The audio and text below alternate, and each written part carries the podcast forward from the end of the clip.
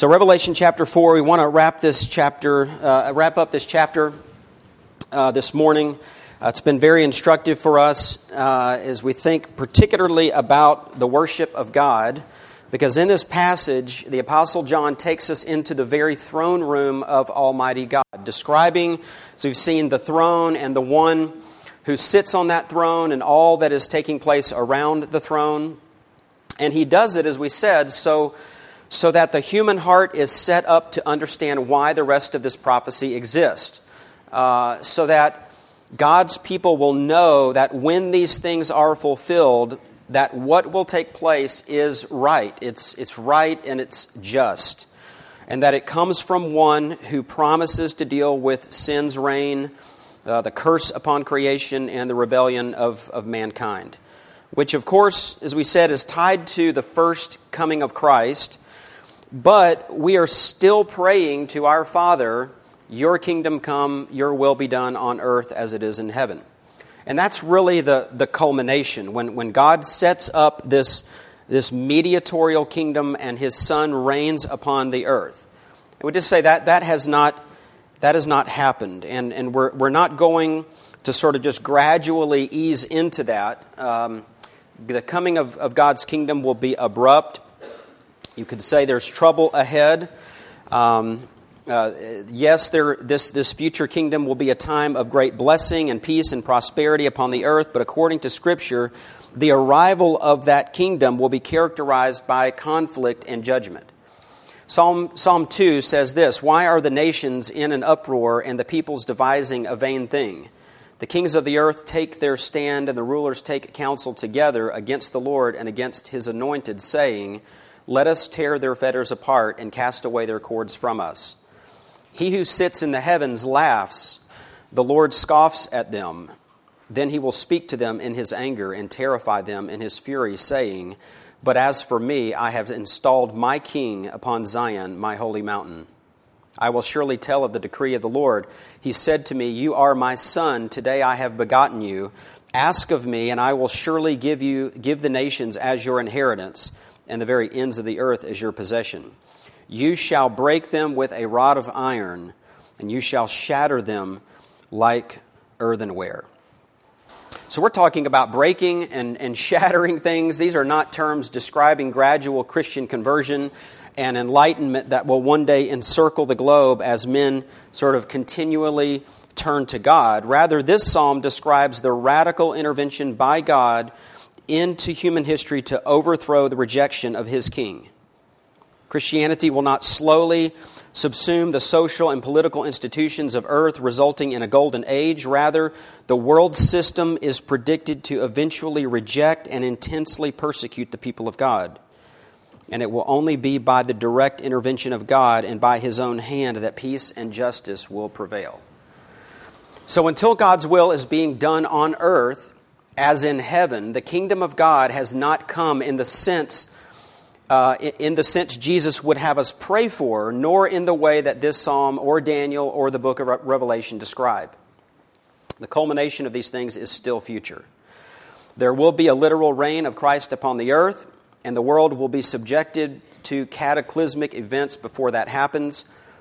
And as we said in this, as John says here in these first verses, first verse of chapter 4, these things must take place.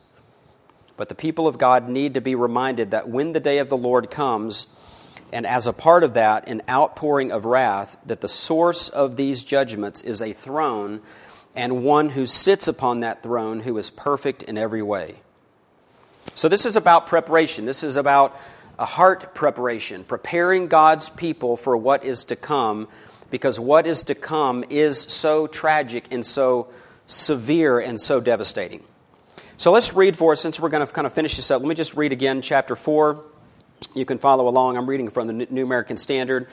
Verse 1 After these things I looked, and behold, a door standing open in heaven, and the first voice which I had heard, like the sound of a trumpet speaking with me, said, Come up here, and I will show you what must take place after these things. Immediately I was in the Spirit, and behold, a throne was standing in heaven, and one sitting on the throne. And he who was sitting was like a jasper stone and a sardius in appearance, and there was a rainbow around the throne like an emerald in appearance. Around the throne were 24 thrones, and upon the thrones I saw 24 elders sitting, clothed in white garments, and golden crowns on their heads. Out from the throne come flashes of lightning, and sounds, and peals of thunder. And there were seven lamps of fire burning before the throne, which are the seven spirits of God.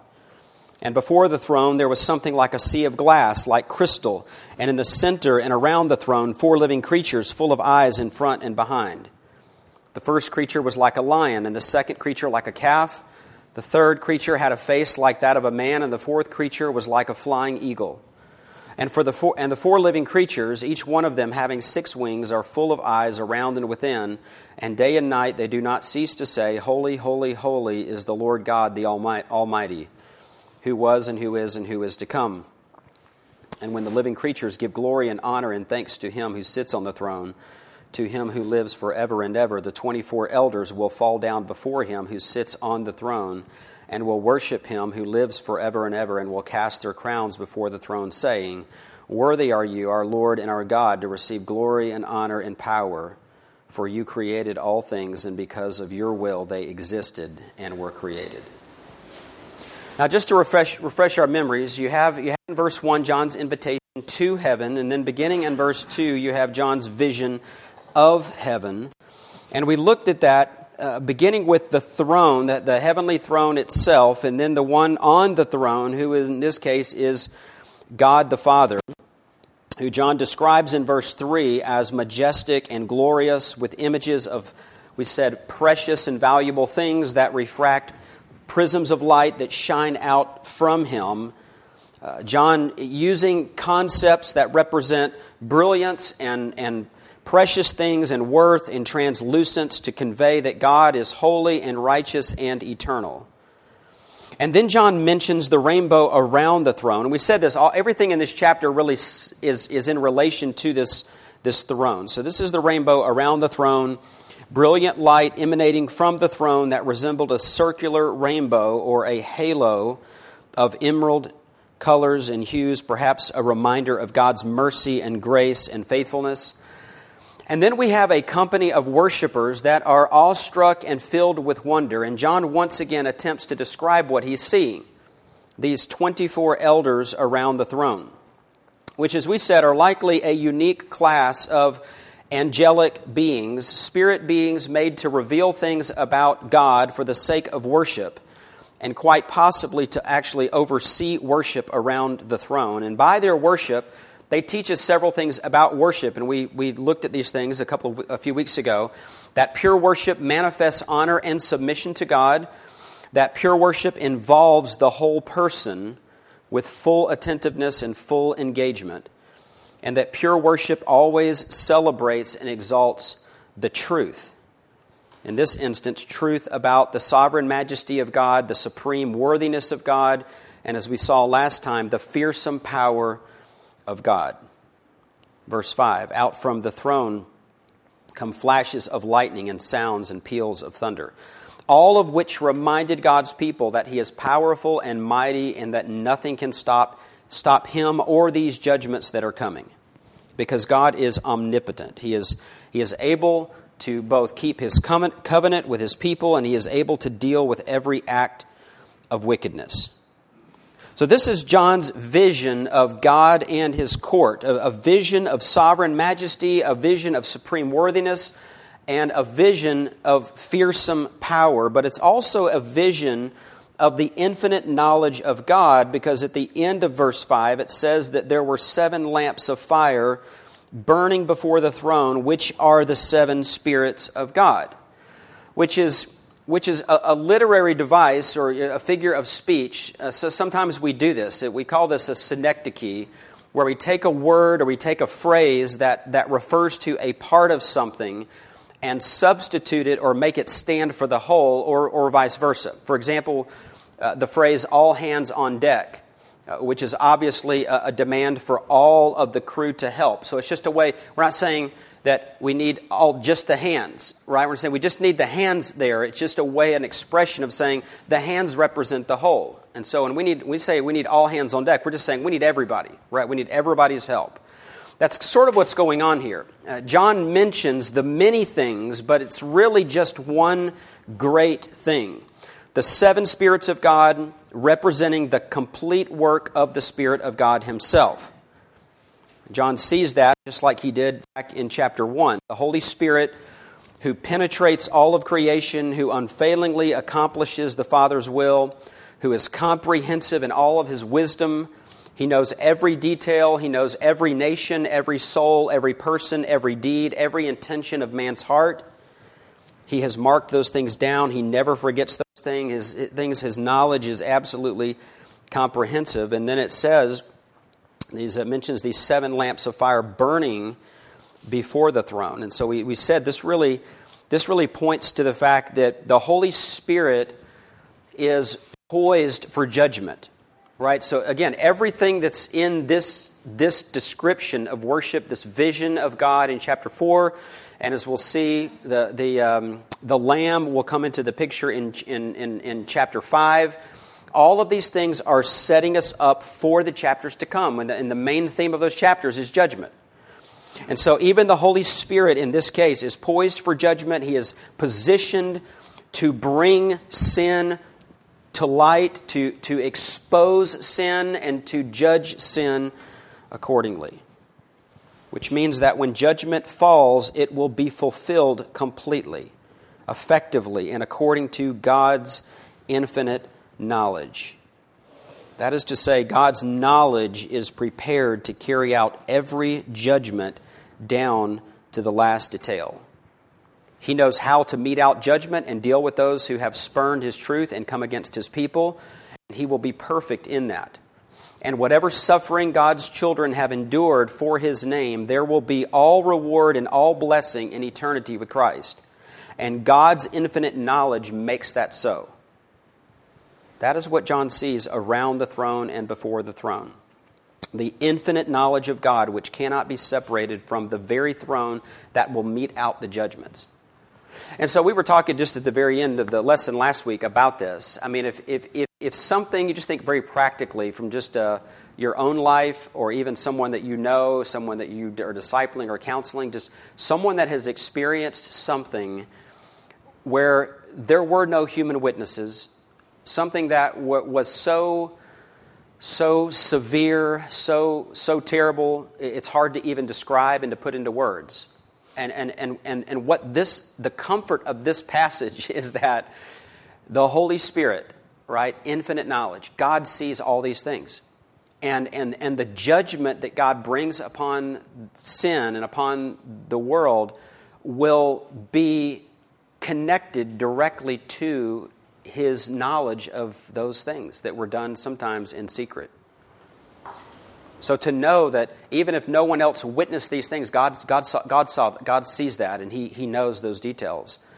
And when He is ready and His time to bring judgment, the punishment will fit the crime.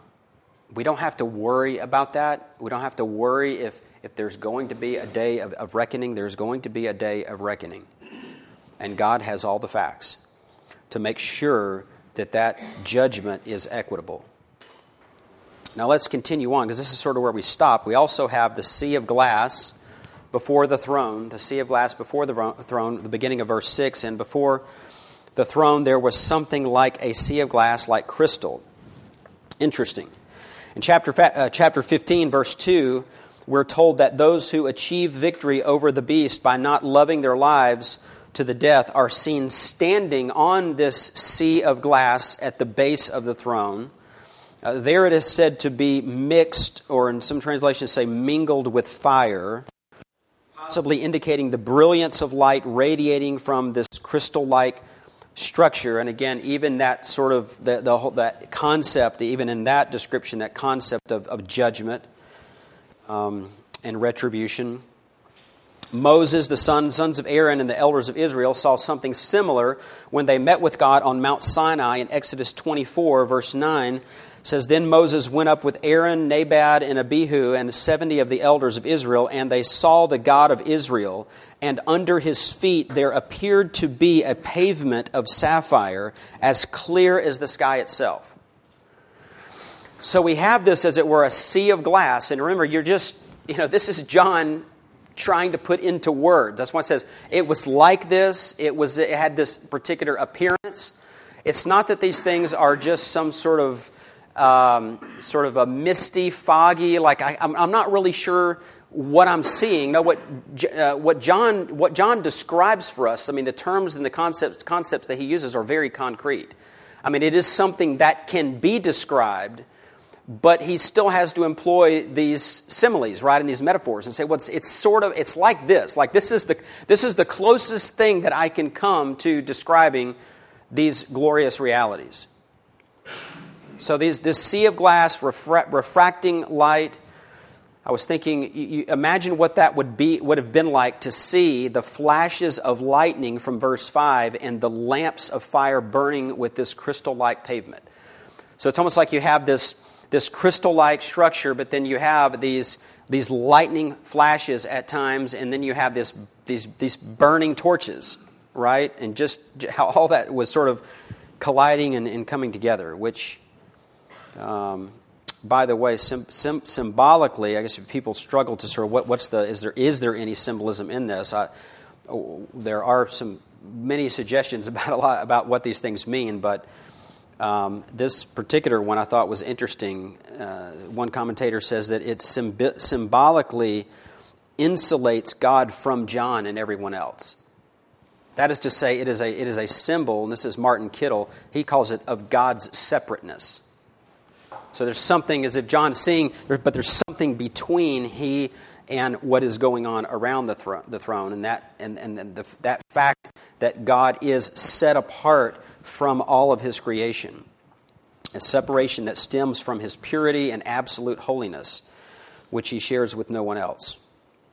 And then next, we are introduced to the four living creatures in the middle and around the throne. And the first thing we see about these living creatures is their description. The second part there, latter part of verse 6, and in the center and around the throne, four living creatures full of eyes in front and behind the first creature was like a lion, the second creature like a calf, and the third creature had a face like that of a man, and the fourth creature was like a flying eagle, or as the ESV says, an eagle in flight. They are living creatures, or you might say living ones, in the center and around the throne, meaning they are, are near it, they are near the throne, and they surround it, perhaps in a circular pattern, with one in front, two to the sides, and one in back possibly still or maybe in motion. We don't really know. In fact, if we, we, we there's a description in Ezekiel of four living beings, and they are sort of circulating around the throne, but we don't have that uh, given to us explicitly in this passage. So there's four of them, four beings that are not human. And yet they are not really animals of the usual kind. They are, they are not human, and neither are they beasts, but they are living beings. And they are similar but not identical to the four living creatures that Ezekiel saw and that we read about in Ezekiel chapters 1, uh, chapter 3, and, verse, and, and, chapter 10. They are similar in that they, meaning both groups, so the, this description of the four living creatures and then Ezekiel's description, those two groups, they both attend the throne of God. They both are winged and aspects of their character represent a lion, a calf, or an ox, a man, and an eagle, but there are also significant differences. For example, Ezekiel's creatures had four wings, whereas these have six. Uh, moreover, Ezekiel's creatures each had all four faces of a man, a lion, an ox, and an eagle. So they had all four on the same being. Uh, whereas these each have one of those characteristics. And no mention is made of Ezekiel's creatures themselves having eyes, although the wheels they attend are full of eyes. But these creatures in Revelation themselves are full of eyes. And so they are similar, but similarity doesn't make identity. So they are different in identity to Ezekiel's cherubim. This is in, and we're told explicitly that they are cherubim. That's in Ezekiel chapter 10, verse 20. They're not identical to those beings that Ezekiel describes, and yet they are most likely cherubim. We are first introduced to the cherubim as we see their service to God in guarding the way to the tree of life after the expulsion of Adam and Eve from the garden in Genesis 3:24. Uh, interestingly, Satan was created as one of these cherubim serving at God's throne until he fell, according to Ezekiel 28 14. Concerning this, Donald Barnhouse comments, he says, quote, Here are the living ones in every way his equals. They're speak, he's speaking about Satan. In every way his equals, yes, infinitely his superiors, since they have access to all of the power of God. These are not with him in his rebellion. They are ready to carry into effect the orders of divine judgment. End quote.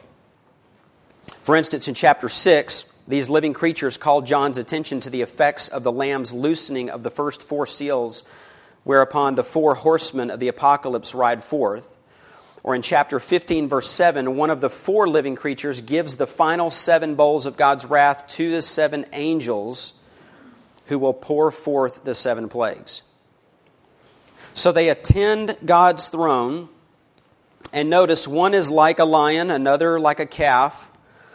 The description of the third creature really centers on its face being like that of a man, although nothing is said concerning the likeness of the remainder of its, of its body. And then the fourth is like an eagle in flight. Of course, as with a lot of these things, there's, there's much discussion about the symbolism conveyed by these representations.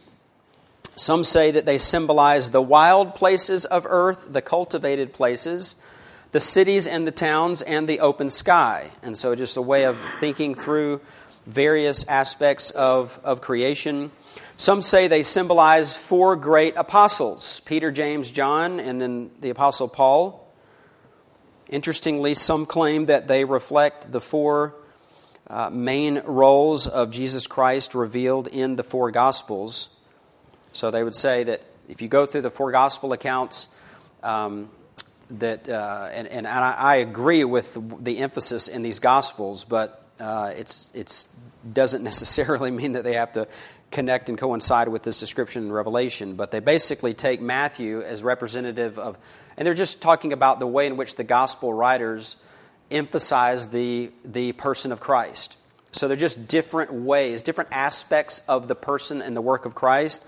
And so Matthew really emphasizes in his gospel the fact that Jesus is the Messiah king, he's the coming king, and so they would say that represents the lion. Then you have the gospel of Mark, where Mark talks about the fact that Jesus came uh, as a servant, not to be served, but to serve and to give his life a ransom for many. And so that's the calf, that's the ox. And then Luke, you see an emphasis as Jesus as the perfect man. He's represented there as the Son of Man. And so that's this human sort of figure and form, this face as a, as a man in Revelation. And then the Gospel of John, where Jesus is described as the Son of God right? So, really emphasizing his deity and then tying that to the eagle, which in, in, uh, in, in the, the thought of that day was re- represented deities and, and godlike figures. So, they, they kind of go with that, and this, this understanding was, has been seen in works throughout church history.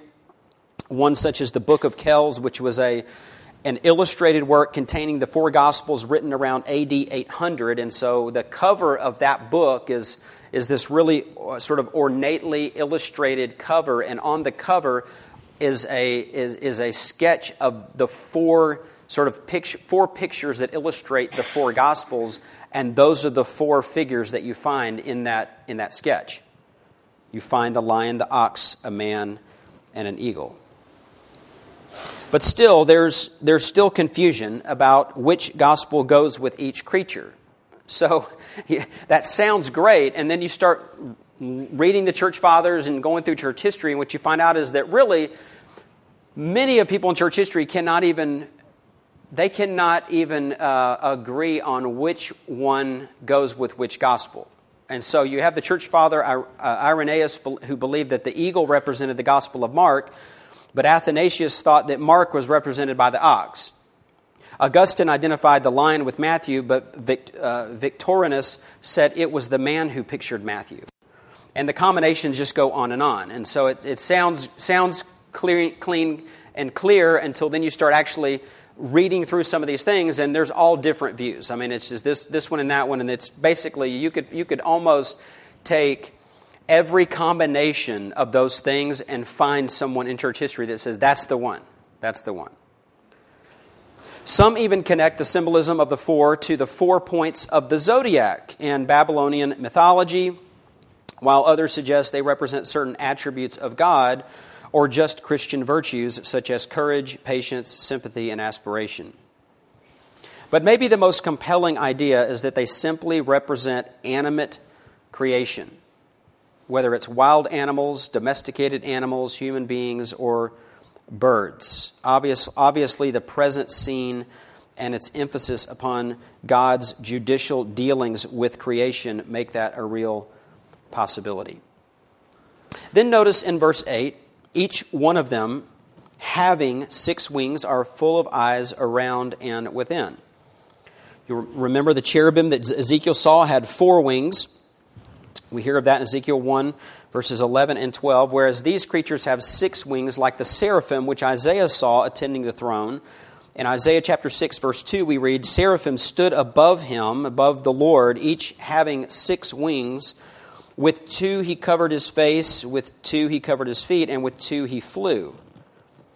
As some have suggested, two covering their face in reverence, as not presuming to lift up their faces to God, two covering their feet in humility, as not worthy to stand in God's holy presence, and two with which to fly in obedient readiness to do instantly what God commands.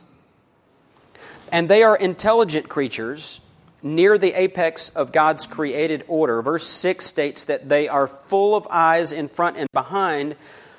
But then verse 8 says, it, it sounds repetitive. Verse 8 says that they are full of eyes around and within.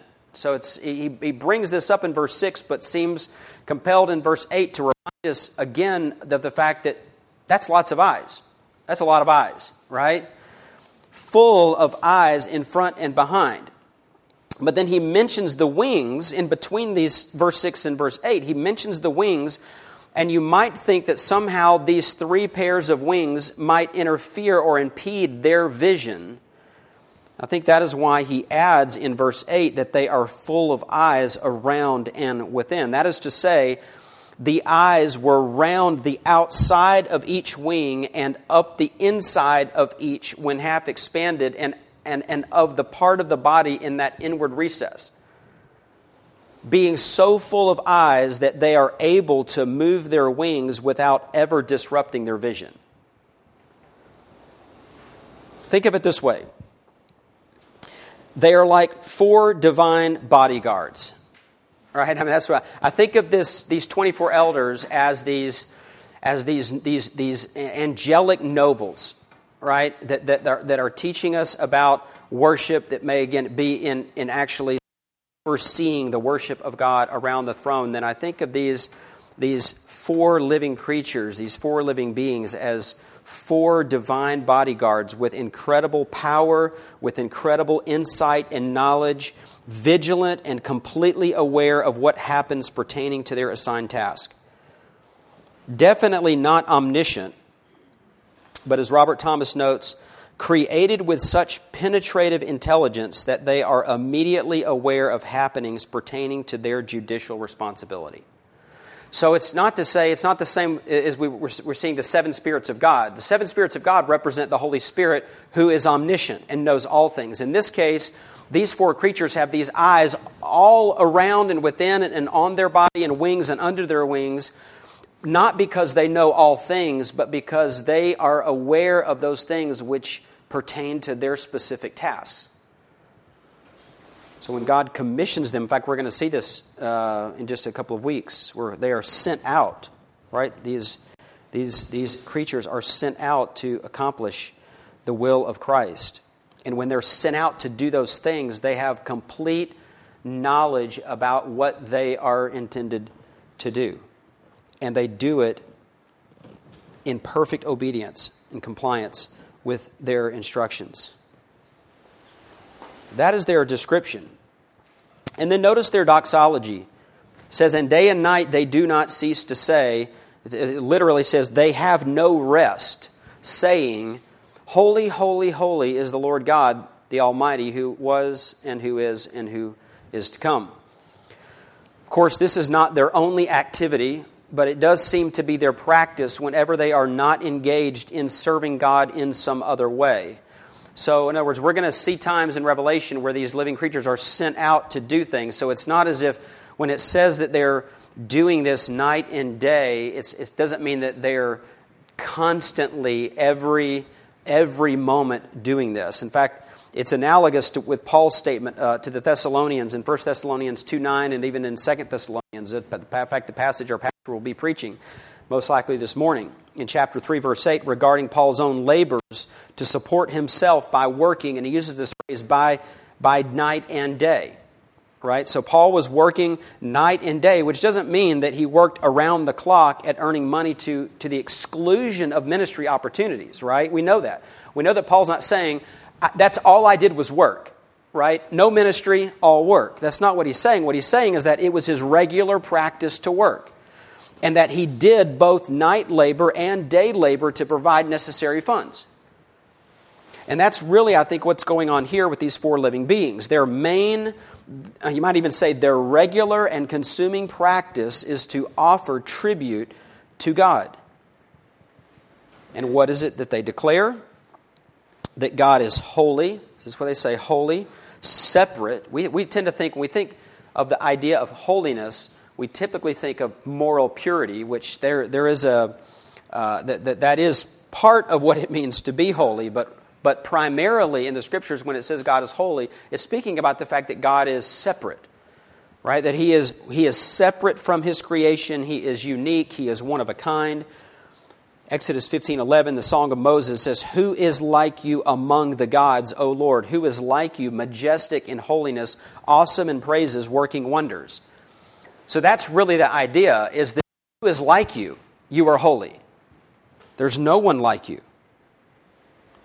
And it's, it's the only one of God's attributes that is repeated in this fashion. So we have this sort of holy, holy, holy.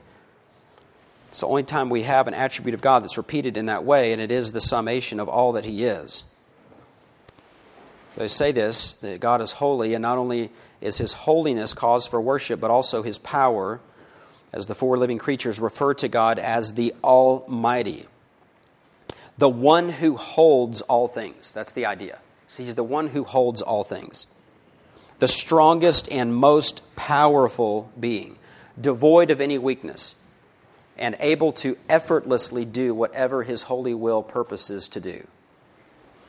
Moreover, they praise God for his eternality, extolling him as he who was and who is and who is coming. Literally, the he was and the who is and the coming one. You could translate it. That would be a more, a more wooden translation of that. The he was and the who and the coming one. This is their pronouncement. This is their doxology. And then notice what this triggers. Verse 9 And when the living creatures give glory and honor and thanks to him who sits on the throne, to him who lives forever and ever. Verse 10 The 24 elders will fall down before him who sits on the throne and will worship him who lives forever and ever and will cast their crowns before the throne, saying, Worthy are you, O Lord and our God, to receive glory and honor and power, for you emphasis is on that. You yourself created all things, and because of your will, they existed and were created. And here we get a glimpse of the 24 elders and their worship of God. And this is a repetitive event. So the, you have the, the four living creatures giving glory to God, and, and, and then you have this this response of the 24 elders as their action is tied to the doxology given by the living creatures. In other words, whenever the creatures shall give glory, the elders shall themselves fall down. That is repetitive, involuntary worship. They worship at his footstool, the one who lives forever and ever, the one living into the ages of the ages which speaks of God's eternal existence. He is the unique, uncaused cause who has always existed and from which all else was brought forth. And so we have this phrase, into the ages of ages, which is really one of the strongest possible expressions for an unending eternity. And it's significant because we're going to, when we get to chapter 20, verse 10, we find this same phrase exactly in the context of, of judgment. It says there, Revelation 20:10, and the devil who deceived them was thrown into the lake of fire and brimstone, where the beast and the false prophet are also, and they will be tormented day and night forever and ever. Same phrase in the Greek. Into the ages of the ages. Same phrase. So that, that brings us to this issue of the uh, doctrine of eternal punishment. Right? Do we believe in the doctrine of eternal punishment? Yes, we do. Why do we do that? Well, in part because of verses like this that teach that the duration of the punishment of Satan and Satan's captains and those on, on the earth or of the earth who have followed him will be into the ages of the ages or into eternity. So, the very same phrase that's used to describe God's sort of eternal existence in the past and eternal existence into the future is used to describe this judgment against Satan and his followers. They will be, they will be cast into the lake of fire and will be tormented forever and ever. So the four living creatures give glory to God, and the 24 elders, these angelic nobles, fall down before God and cast their golden crowns before the throne, recognizing the supreme worthiness of the one on the throne, saying, What? You are worthy you are worthy. And they address this directly to the Lord Himself. You, they say, You have the right. You have the right. You deserve to receive glory and honor and power. Or, or you might say, You deserve to receive praise for your power. Why? Because God created all things. He is the creator, all else is creature. God alone is independent, all else is dependent upon Him. And a recognition of this distinction is the foundation of all true worship. This is, this is the foundation stone for all true worship, that we realize that, that, that God is, is who He is, and, and those that He's made and created are who they are. But there is a, a vast difference between the two. This is why, this is why Romans 1, when it talks about the sinfulness of man. I mean, this is why this is such a serious thing. Because what man has done in his depravity is he has, he has uh, treated creation as if it's God. He's turned his attention and his focus and his worship towards that which has been created rather than towards the Creator. All of our worship is to be directed to the originator. And all worship that is directed elsewhere is idolatry. Romans 11:36 for from him and through him and to him are all things. And note, God created all things, a past completed event, but they existed or exist by his will, which is an ongoing thing. That is to say their existence is an ongoing process, but the Bible never speaks about creation as an ongoing process. Creation is always spoken of in Scripture as an immediate work of God. So, so that just means the, the theory of evolution doesn't work, right? It's, it's not consistent with the way that the Scriptures discuss this issue of creation. Now, what is the significance of creation? Why this ongoing refrain about God being the one and only creator?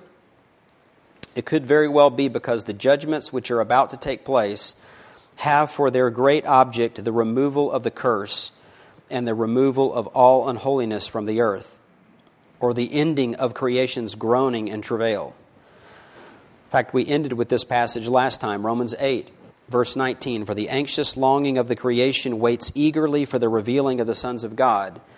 For the creation was subject, subjected to futility, not willingly, but because of him who, who subjected it in hope that the creation itself also will be set free from its slavery to corruption into the freedom of the glory of the children of God. For we know that the whole creation groans and suffers the pains of childbirth together until now. That is what these words of praise are about God's glory manifested in creation and the acknowledgement that God has the right both to redeem and to judge his creation. That is what their words anticipate. Paradise lost becoming paradise regained as God from his throne judges Satan, demons, and sinners and takes back his creation as he prepares to bring about that glorious day. So, this is the heavenly throne room of God. It's, it's, it's breathtaking, it's awesome. All that is going on around and from and before and out of and in the middle of the throne, and of utmost importance, the one on the throne. The one who is majestic and worthy of praise and omnipotent and infinite in his knowledge. That is what John sees in this vision the throne of Almighty God. And God is, he's readied, right? He's readied. He is readied, and this throne room is readied for the entrance of a great king. A king so great that when he appears in chapter 5, he will affect even the spirit beings near the throne. A king so great that only heaven can reveal his greatness. And that's what we'll consider next time is that that king, that king that is, that is worthy to open uh, and break the, the seals of the scroll. So we'll come back to that. We'll jump into next time into uh, Revelation chapter 5. And again, folks, we, we will, as we get into, when we get beyond chapter 5, we will pick up the pace. I assure you we're not going to spend a week for every one or two verses uh, we, we've just, in a way, slowed down and spent some time in this chapter, and we'll do the same in chapter 5 because this, this really, again, is, is so important for us to understand as we get into those other chapters about that coming judgment. All of it flows from the throne, and all of it comes from a God who is holy and majestic and glorious and has every right to judge his, his people and those whom he has created. So we'll come back to that